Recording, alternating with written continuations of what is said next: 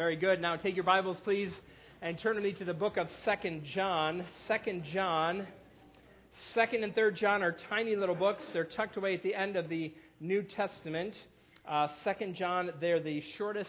Second and Third John are the shortest letters in the Bible. Probably they're more like biblical postcards than letters. Uh, they're small but not insignificant. So we're going to spend uh, the next month, Lord willing, in these two little books. I'm going to read 2 John in just a minute. I want you to be ready for it when that time uh, comes. Of course, if you don't have a Bible, uh, you can use one the Pew Bible in front of you. If you don't have a Bible at all, you can take that as our gift to you. We'd love for you to leave with a copy of the Scriptures if you don't uh, have one. I'm going to admit it right from the outset. Uh, I like Star Trek. Uh, I probably like Star Wars more, but I still like Star Trek. I'm not a recessive fan. I don't have any outfits. I don't have a, uh, a communicator replica in my home, my house. Um, as I think about though, I think I've seen more than my fair share of Star Trek. I used to watch the original television shows, I think, on Saturday afternoons and reruns. I watched The Next Generation when I was in high school. Uh, I've watched some episodes here and there of the Enterprise show, Voyager, Deep Space Nine, a few of the movies, I've seen them. And if you don't know what I'm talking about right now, that is a credit to your character. now, you don't have to be much of a fan to know about Mr. Spock. Uh, Mr. Spock, of course, was a character first played by Leonard Nimoy. He was a Vulcan. Actually, Mr. Spock is half Vulcan, half human. He's the one with pointy ears, right? Does that help you at all? He can go like this, okay, right? Okay, Mr. Spock, and uh, yeah, okay. Um, now, Mr. Spock's other distinguishing characteristic is that as a Vulcan, he doesn't express emotion. Uh, Vulcans have suppressed their emotions entirely, submitting them completely to logic and to reason. According to one version of the story, Vulcans used to be very angry, rageful, uh, out of control, explosive people, but they found peace by eliminating their emotions from their culture. Now, I think it's impossible for a human being to do this. And I think it's really impossible for a human being to conceive of what that is like. But I have enjoyed watching this, the writers of Star Trek try to figure this out. What would that look like if you could take someone and eliminate from their lives all emotion so that they only lived by logic and reason alone? One of the ways that they imagine, the writers imagine this, is that Vulcans are blunt so blunt sometimes that they are actually rude. It comes across as rude. They're thoughtless. They're insensitive. If, if they have no feelings, why should they take care of your feelings?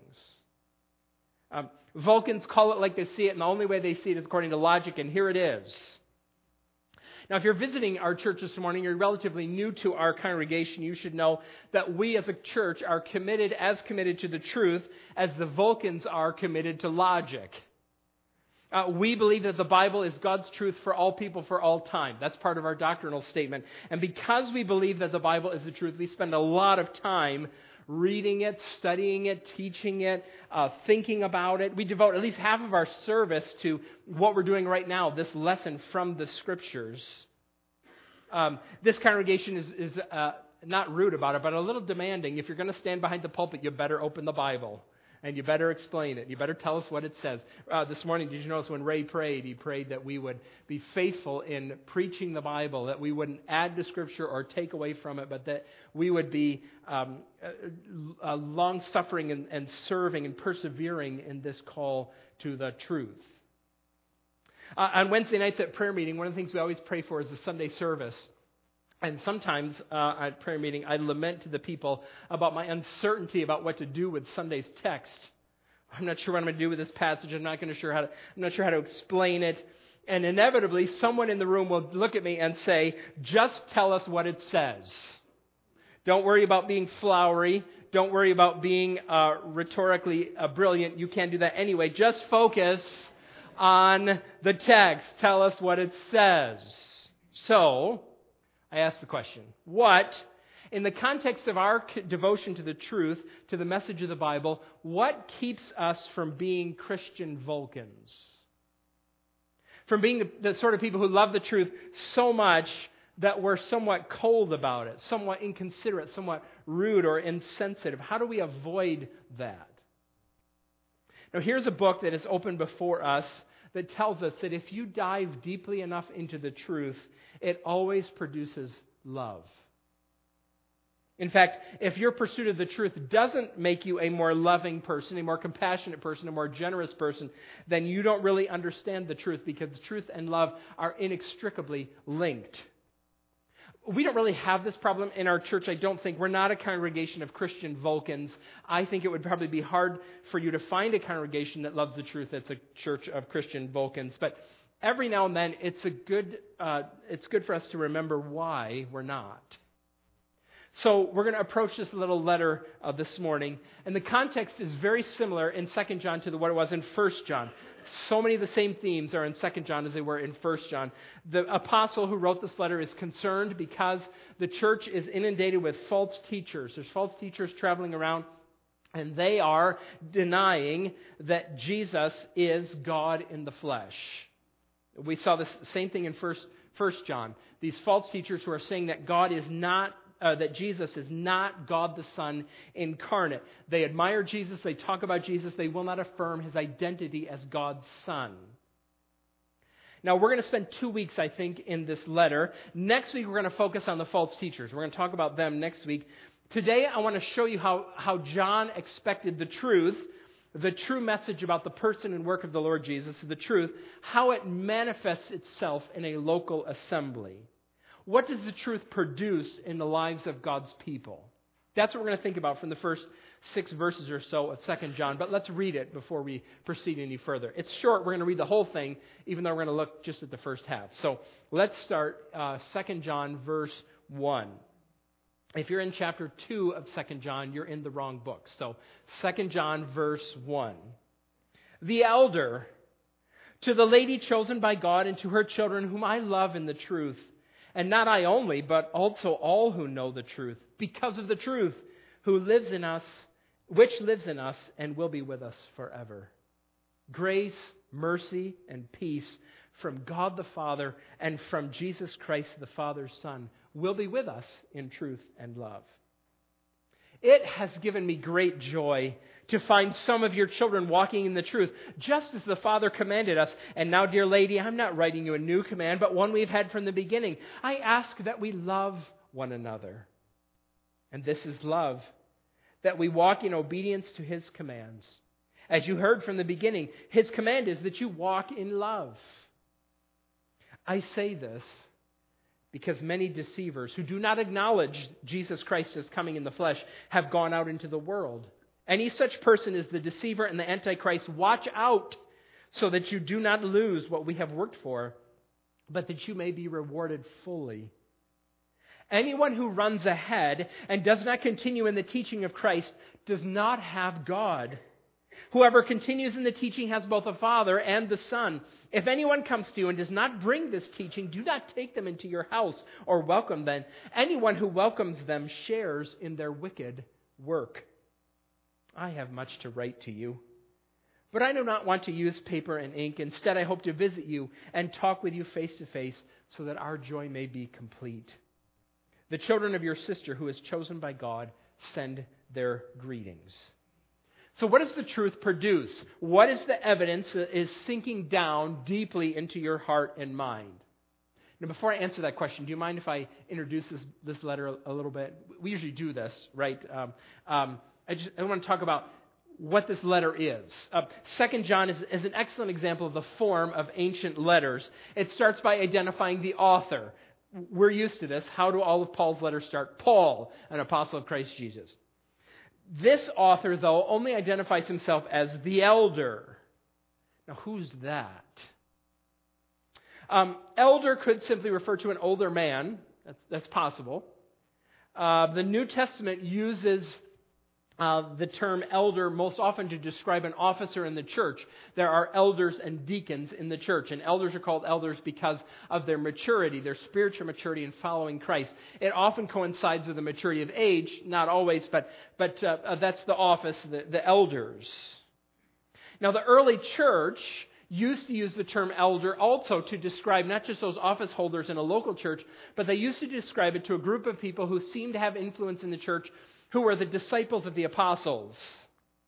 So Jesus taught the apostles, and the apostles had their own disciples, and these disciples had a, level of preeminence in the early church, and they were sometimes called elders, a group of elders uh, who had this influence. But here, John, uh, the author here refers to himself as the elder. Now, based on the content and style of this letter, which you probably picked up on, most scholars identify this with the apostle John. He's writing from his old age. Perhaps he's, he's writing as the last remaining apostle. And the term elder here emphasizes the warmth of his relationship with his audience. He's, he loves them. It's almost as if he's writing from the grandpa. Not quite, but it's kind of the, the tone that John has here. And the recipient of this letter is, is uh, called the chosen lady. Now, who's that?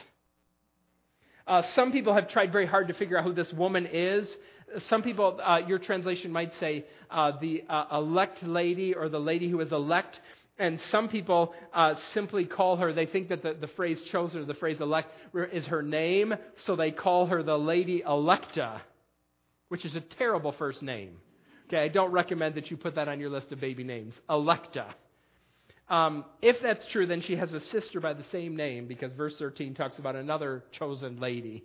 So the two Electa sisters. I don't know. That's strange.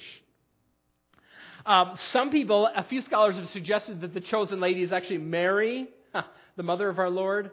John had a very close relationship with Mary, and Mary, by tradition, spent time in Ephesus towards the end of her life.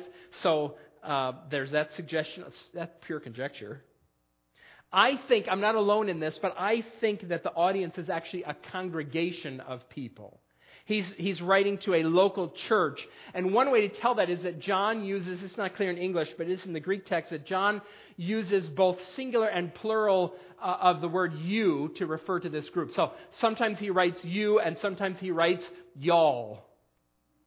So, or, used y'all. He's, he's writing, he's writing to, to all of them. It's a group of people.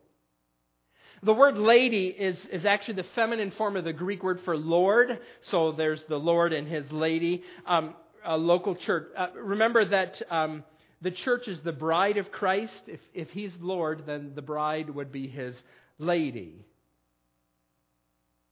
Uh, I record the minutes uh, for the uh, elder board. I'm the secretary of the elder board, and and uh, last month we had a discussion about how I worded something. So we were talking about accepting resignation letters from Keith and Vicki Cullen. He's of course serving in Mount Joy, and um, I, I put in the minutes adding and, and, and removing members is a, a, task of the congregation. This is not something elders do, but the elders play a role in it. So uh, we, we took the resignation letters, and I wrote in the board minutes that one of the board members made a motion to recommend to the congregation that she should accept the resignation of Keith Cullen.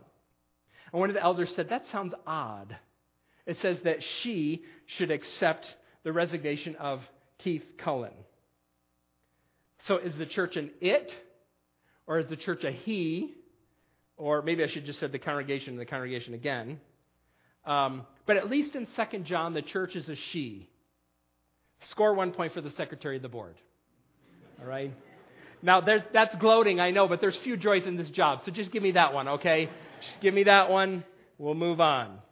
We're familiar with the format of this letter, how it begins grace and peace. That's how Paul began his letters. Um, the ancient preference was just for one word, greetings. That's how James begins his letters. James, an apostle, greetings. Paul changed that. So the Greek word for greetings is chairein, and um, Paul changed it to the Greek word for grace, charis. See how he, he does a little word play there, Paul's doing to emphasize grace. That's how this letter begins, with that greeting. And um, the first six verses focus on the spiritual health of the congregation. There's a disease. There's a disease in the church, and here's how this local church can remain healthy. And the emphasis here is on the truth. Just how many times Paul uses the word truth in these first letters over and over and again? What I'm interested in is all the ways that the truth manifests itself. And John explains four ways that the truth manifests itself in the congregation. The most important one, which we're going to get to later, is related to love. We're going to spend most of the time there. Um, but what else does the truth do? Four things. Number one, the truth introduces us to the grace of God. The truth introduces us to the grace of God. Verse 3 says, Grace, mercy, and peace from God the Father and from Jesus Christ, the Father's Son, will be with us. Grace, mercy, and peace from God and from Jesus will be with us in truth and in love. This grace, this mercy, this peace comes to us from the true message, the true message about Jesus himself. How do we have grace, mercy, and peace? It's from the truth. Now, John puts the Father and the Son on equal footing here in this passage. You notice it? He did it with the word from. Grace, mercy, and peace are from God the Father and from Jesus Christ. He very deliberately repeats that word to put the Father and the Son together. Now, God is called Father in the Old Testament. Often, not often. He, he's the father of the nation of Israel. He's the father in the sense of creation. But God, as Father in this personal, intimate, loving way with an individual, is new in the New Testament. And the only way that you can know God the Father that way is through the Son. The only way to experience the grace, mercy, and peace from God the Father is through the Son. Uh, this echoes here. John is emphasizing this, I think. He's echoing John 14, 6, isn't he? Isn't he? Um, I am the way, the truth, and the life. No one comes to the Father except through me. You cannot experience the grace, mercy, and peace of God without or apart from the Lord Jesus. You have to affirm the truth about him if you will find God's grace. This is an exclusive claim. Some people don't like exclusive claims. Uh, it, it, did not originate with me. It was the Lord Jesus who made this exclusive claim. But, but the objection is that, that exclusive claims like this fuel hatred and divisiveness and violence. Exclusive claims don't bring peace, they're arrogant. And they don't sync very well with how people think about spiritual truth. What most people don't realize is that every statement about the truth, every statement spiritual, about spiritual truth or any truth, uh, any statement about the truth is an exclusive claim. It's one of my uh, favorite lines that we hear sometimes in our culture. We tolerate everything but intolerance. It's a self contradictory statement, right?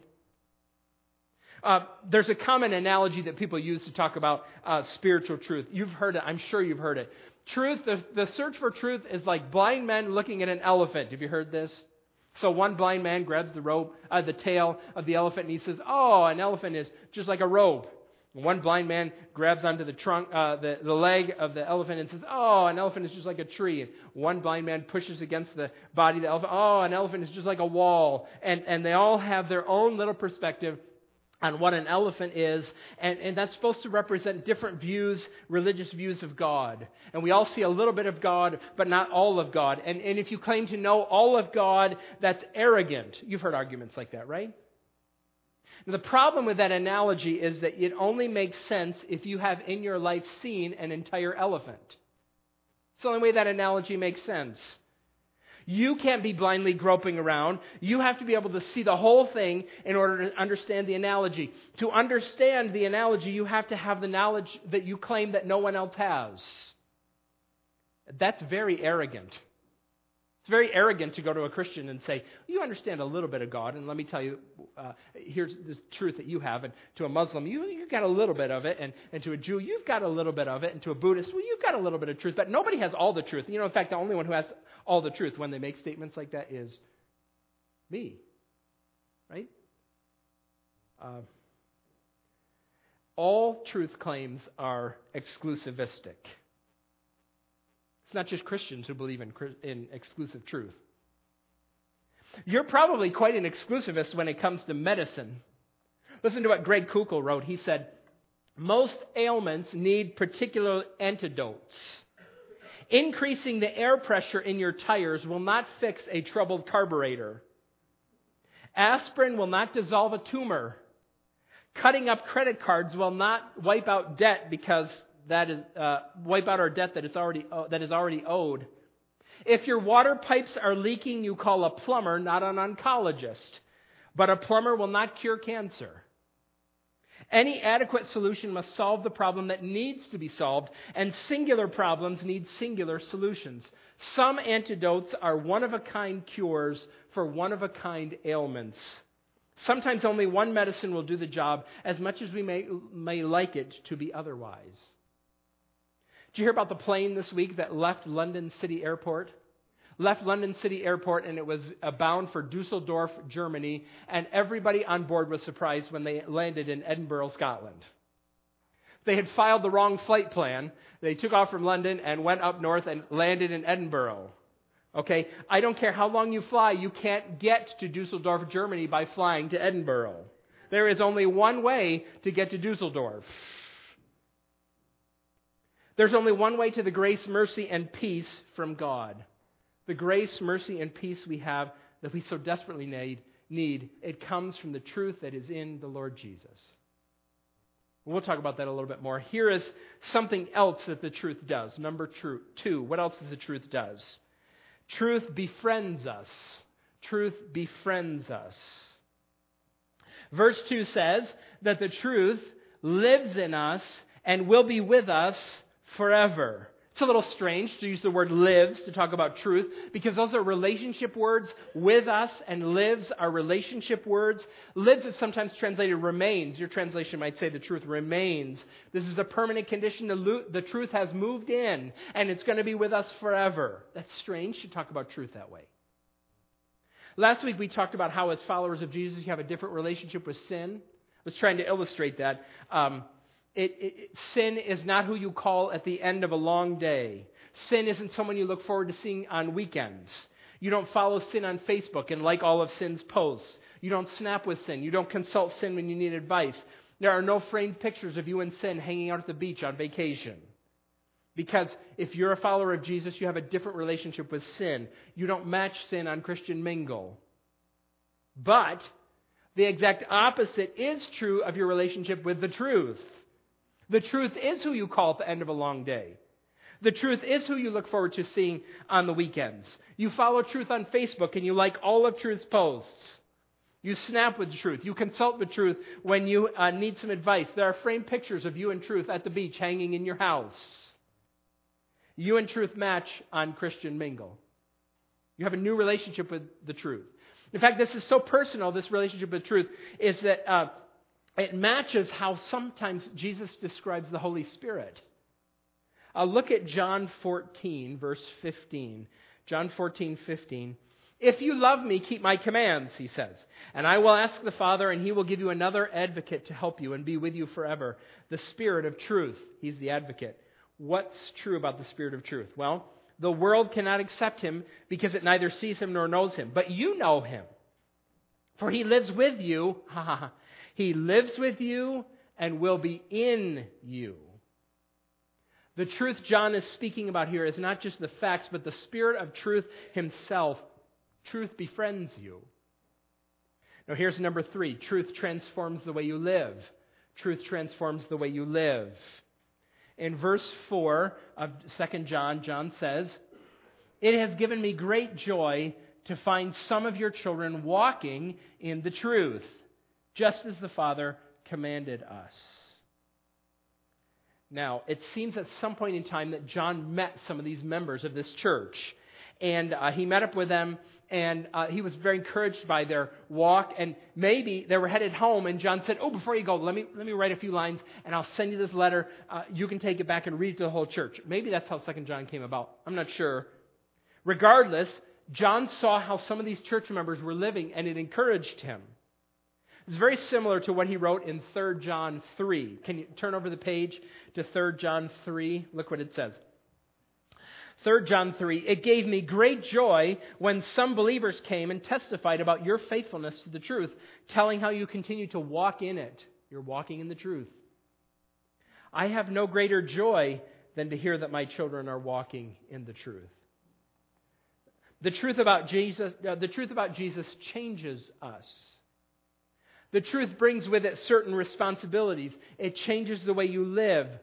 There has to be something miraculous involved with this truth because change doesn't come easily, does it? A few years ago, there was a, a, report from the American Heart Association about how people change their behaviors after they have heart attacks and strokes. Do you know how people change their behaviors after they have a heart attack or a stroke? Not much. In the immediate, uh, only about 25% of, any, of people make any lifestyle changes after a heart attack or stroke. Only 25% make changes.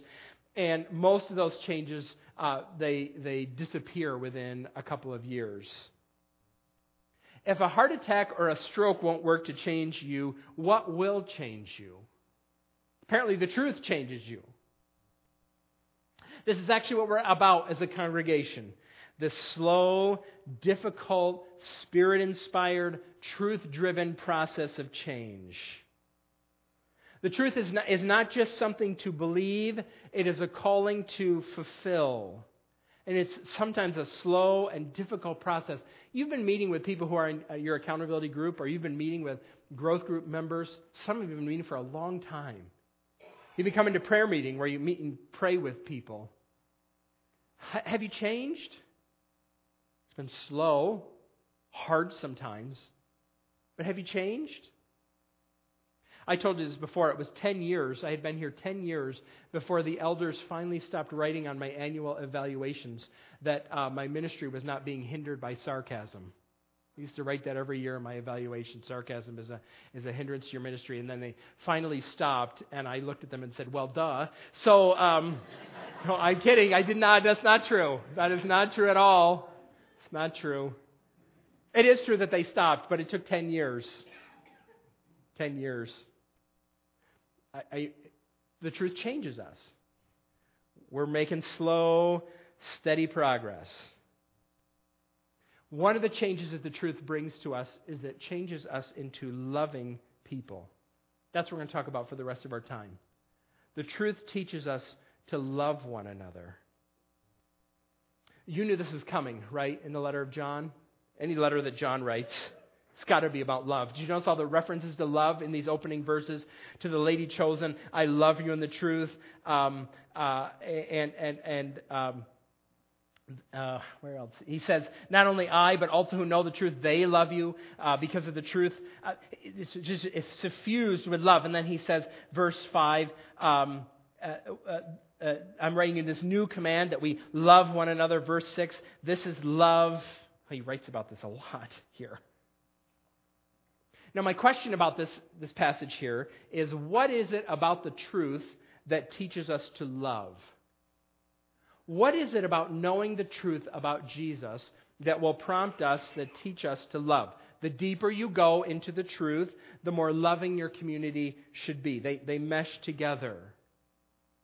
Just think, just think about what people would be like who know the truth but have no concept of love or no appreciation for love. They'll hold on to the truth, but they'll do it in a way that is mocking or mean or demeaning or cold. If you don't know what that look like, that looks like, then you're probably not on Facebook. Right? That's what happens on social media. I know the truth and I'm going to hit somebody with it. Well, love without truth isn't very helpful either. What good is it for you to love somebody, but you won't, don't love them enough to tell them the truth? That's, that's not very loving. This is a sort of love that John is writing here about that's somewhat discriminating. In verse 10, he says of 2 John, we'll talk about this next week. If anyone comes to you and does not bring this teaching, do not take them into your house or welcome them. This love is discriminating love. It's, it's not sentimental love. It's not romantic love. It's not love that's based on mutual attraction. It's love that's founded on truth. Danny Akin said that 2 John puts love together better than any other New Testament book. It puts truth and love better together, better than any other New Testament book. Um, he said, I like this phrase from Danny Akin. He's writing about a fidelity to the truth that knows no compromise and a love for one another that knows no boundaries. A beautiful phrase. A love, uh, the, a fidelity to the truth that knows no compromise, and a love for one another that knows no boundaries. Uh, both of them go together. Now, what's the connection between love and truth? How does the truth teach us to love one another? I'm sure there's multiple ways that we can talk about this. I just want to tell you two stories that Jesus told. Two stories that you already know that I think help us understand how the truth and love go together. John wrote in verse 3 about uh, God's mercy. Mercy that does not treat us as our sins deserve. Mercy that forgives. That's a form of love. Jesus told us a story about forgiveness. Uh, I'm, I'm going to tell it to you. Do you mind if I tell it to you? So, Jesus said, There was a king who sat down one day and he was going over his books, reviewing his accounts, and he discovered that there was a man who owed him 10,000 bags of gold. It's a huge amount of money. It's more money possibly than anybody could borrow in a lifetime. Some people think that, that Jesus is, is telling about a king who was thinking about one of his appointed officials, an official who was appointed to collect taxes, and that 10,000 bags of gold represented the taxes from a whole region. This man was supposed to have collected these 10,000 bags of gold in taxes and, and bring it, uh, uh, t- deliver it to the king. He didn't do it. What happened? Did he not do his duty? I'm not sure. Did he take all the money and then waste it somehow? How could you, how could you blow through 10,000 bags of gold? Seems impossible. Regardless, he did not have the money that he owed the king. So he was brought before the king, and the king asked him where the money was. I don't have the money. But he, he fell to his knees and he said, I promise I'll pay it back. I'll pay every penny back, which is impossible. Everybody in the room knows it's impossible to pay back 10,000 bags because such a huge amount of money. You can possibly make that much money in your lifetime. 10 lifetimes would not make that much money. He pleads with the king. The king decides to offer him mercy, forgives the debt. He leaves the king's presence and he's walking out on the street and he sees another guy who owes him a hundred silver coins. That's not chump change, but, but it's a debt that you could repay. He grabs the guy by the throat. Give me my money. Give me my money. He says, I'll pay you back. I'll pay you back. No. He throws him in jail. King heard about it. King heard about it and he called back in his servant and he said, What happened? What happened? Don't you realize the debt that I forgave you? I had mercy on you, and you'll not, you'll not have mercy on this man who owed you chump change in comparison to what you owe me? Then he threw the guy in jail. Now, Jesus said, he told this story, and he said, This is how my heavenly Father will treat each of you unless you forgive your brother or sister from your heart. Now, can you draw the truth, uh, the line from the truth to uh, the love, uh, to love the way Jesus does? Can you, can you draw that line? It's, it's not hard. Jesus is basically saying, forgiven people forgive others. Forgiven people forgive others. When the truth of the mercy of God, when the truth of the mercy of God that He has had on you sinks down deeply into your heart, if you really believe it, one of the implications is that you will forgive others. And to the extent that you refuse to forgive, to that extent you do not understand the grace and mercy of God. Now, we should admit, oh, this is not easy. I say this with, with full recognition that some of you have been hurt badly. You've been through incredible pain. Jesus' story says, though, it's time for you to do some math, to do some calculations. Remember in second grade when you had to work with the greater than or less than symbol? The little alligator opens its mouth to the bigger number, right? You get a long list of numbers and you have to, great, uh, this is, let's see, from your perspective, uh, less than, greater than. Remember doing that? Okay. Two comparisons. Let's put your debt to God in this column because of your sin and the way people have hurt you. The real genuine, which I'm not diminishing at all, offenses that have been done against you. How are you going to put the symbol? Which directions are going to go? Do the math, Jesus says. This past weekend, uh, Scott ran into a man that I met several years ago when he was a youth pastor. Uh, this guy uh, blew up his marriage he had an affair. He left his wife. He left his kids. They were apart for four years. Um, what's on the list of things that this dear wife needed to forgive. We're going to make the list. Uh, his broken promises, his adultery. He made her a single parent for four years. He lied to her. He abandoned her. I'm sure there were financial shenanigans involved in covering up the affair. I'm sure. Now, their marriage is back together again, actually. They remarried after this divorce. He, he came home, she forgave him, and now they're leading retreats for couples to help uh, these couples who are struggling with their marriages, and they talk about the grace of God in their own marriage. How's that wife going to set up her alligator mouth of her sin and the sin that's been done against her? What you may need to forgive is not small, but in comparison to your offense against God, it is small. That should sober you. It should sober you like it sobered the Lord Jesus. Do you remember the price that was paid so that you could be forgiven? So, in the story that Jesus told in, in the gospel, who absorbed the penalty of these 10,000 bags of gold? Who absorbed that, that price? Well, the king did. It was his money that he was gone forever now. Who paid the price of your forgiveness? The Lord Jesus did on the cross. Because the wages of sin is death, and he died for us in our place.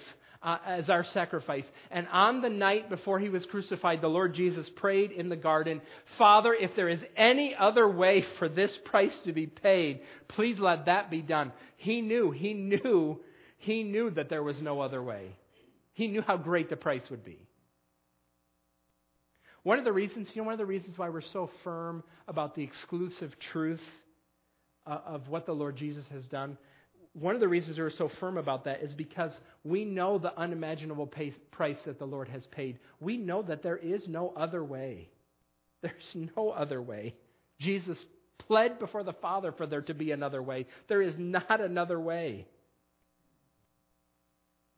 Forgiven people forgive others. Are you having trouble with that? Working that out? Maybe you should talk to um, somebody about it, a member of your growth group or, or your accountability partner or one of the elders. This is one of the ways that the truth teaches us to love. The truth of the forgiveness that is ours through the Lord Jesus teaches us to love other people by forgiving them. Now, there's one more story. This is in Luke 15. It's the third in a series of stories that, that, that uh, Jesus told about lost things. If you have a child in your house, you should like stories about lost things because they can't find anything, right? Well, lost, this story is about a lost son. Man had two sons. One asked his father for his inheritance.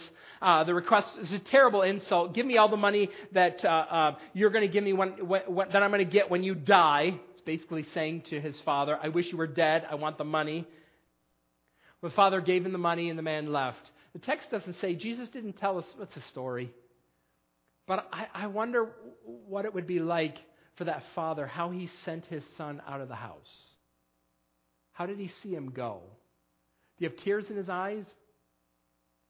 Was he angry? Probably the answer to the question is yes. Probably both. Right? The son wasted the money, the text says, in wild living.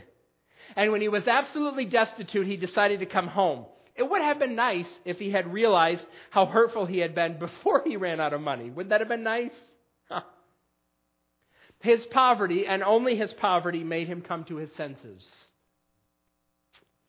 Wonder if God is driving some of you into poverty so that you come to your senses.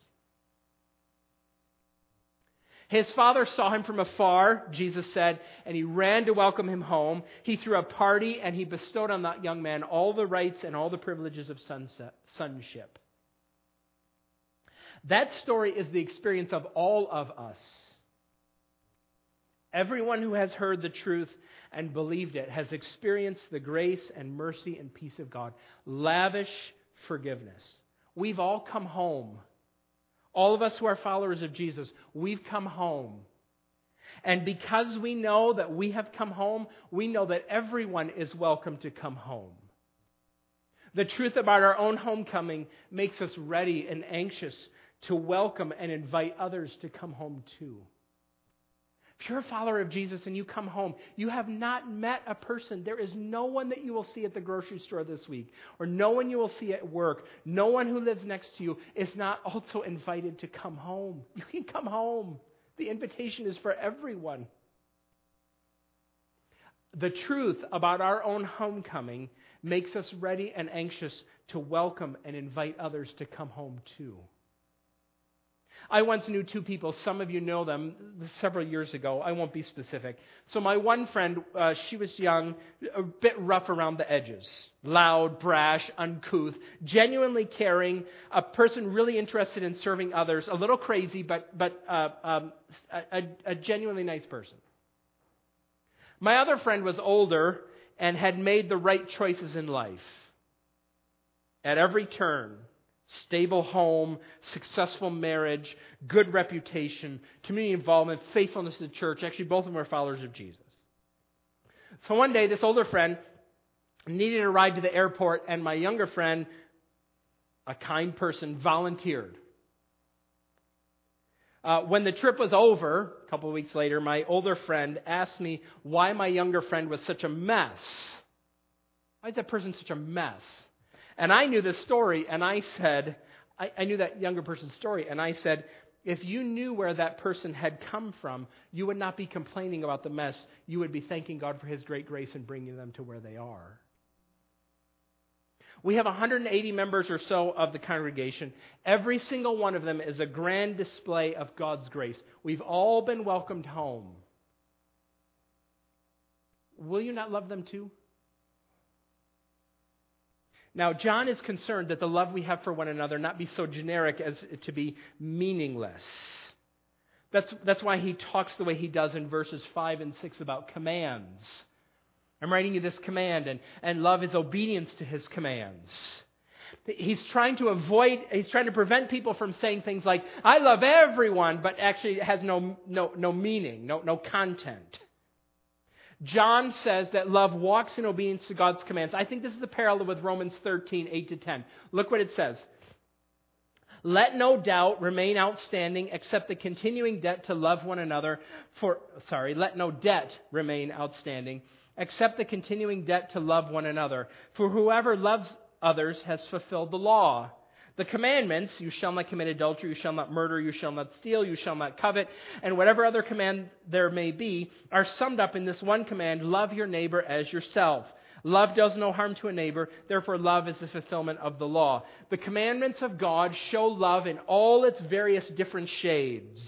What does it mean to love? You say, I love everyone. Well, what does it mean to love? It means not stealing from them, it means not murdering them. It means keeping your promises to them, not coveting what they own. Love is broad, it's thick, it's rich. And the truth creates this sort of love. Love in all of its shades and all of its colors. Some of you are colorblind. You don't see red and green very well. I can tell by the way you dress. Are you also love blind? Do you not see all the shades of love? Do you miss love in all its various shades and colors and hues? All the ways it manifests itself?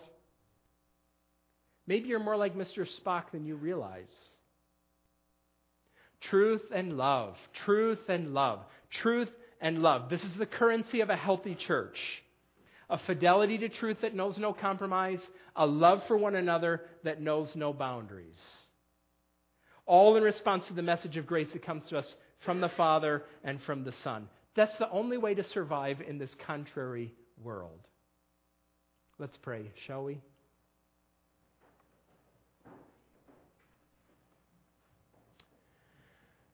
Father, we come before you this morning and we ask that you would by your grace, work out in our congregation our love for one another. Lord, uh, I pray that you would sink the truth of forgiveness deep down into our minds and hearts so that we would forgive others. We who have received such mercy from you, how can we withhold it from others? And oh, that you would make us, because we have been welcomed home, a church that is glad to receive all those who name the name of Christ and invite those who don't to come and be welcomed at home too. Lord, we are thankful to you for the great truth that is ours in the Lord Jesus Christ. He's our great sovereign. He's the one who rescued us. And now we pray on the basis of that grace that you would fill us with love, that you would change us. Uh, and we thank you for the promise that you will remain with us forever. It's in his name that we pray these things together, saying, Amen.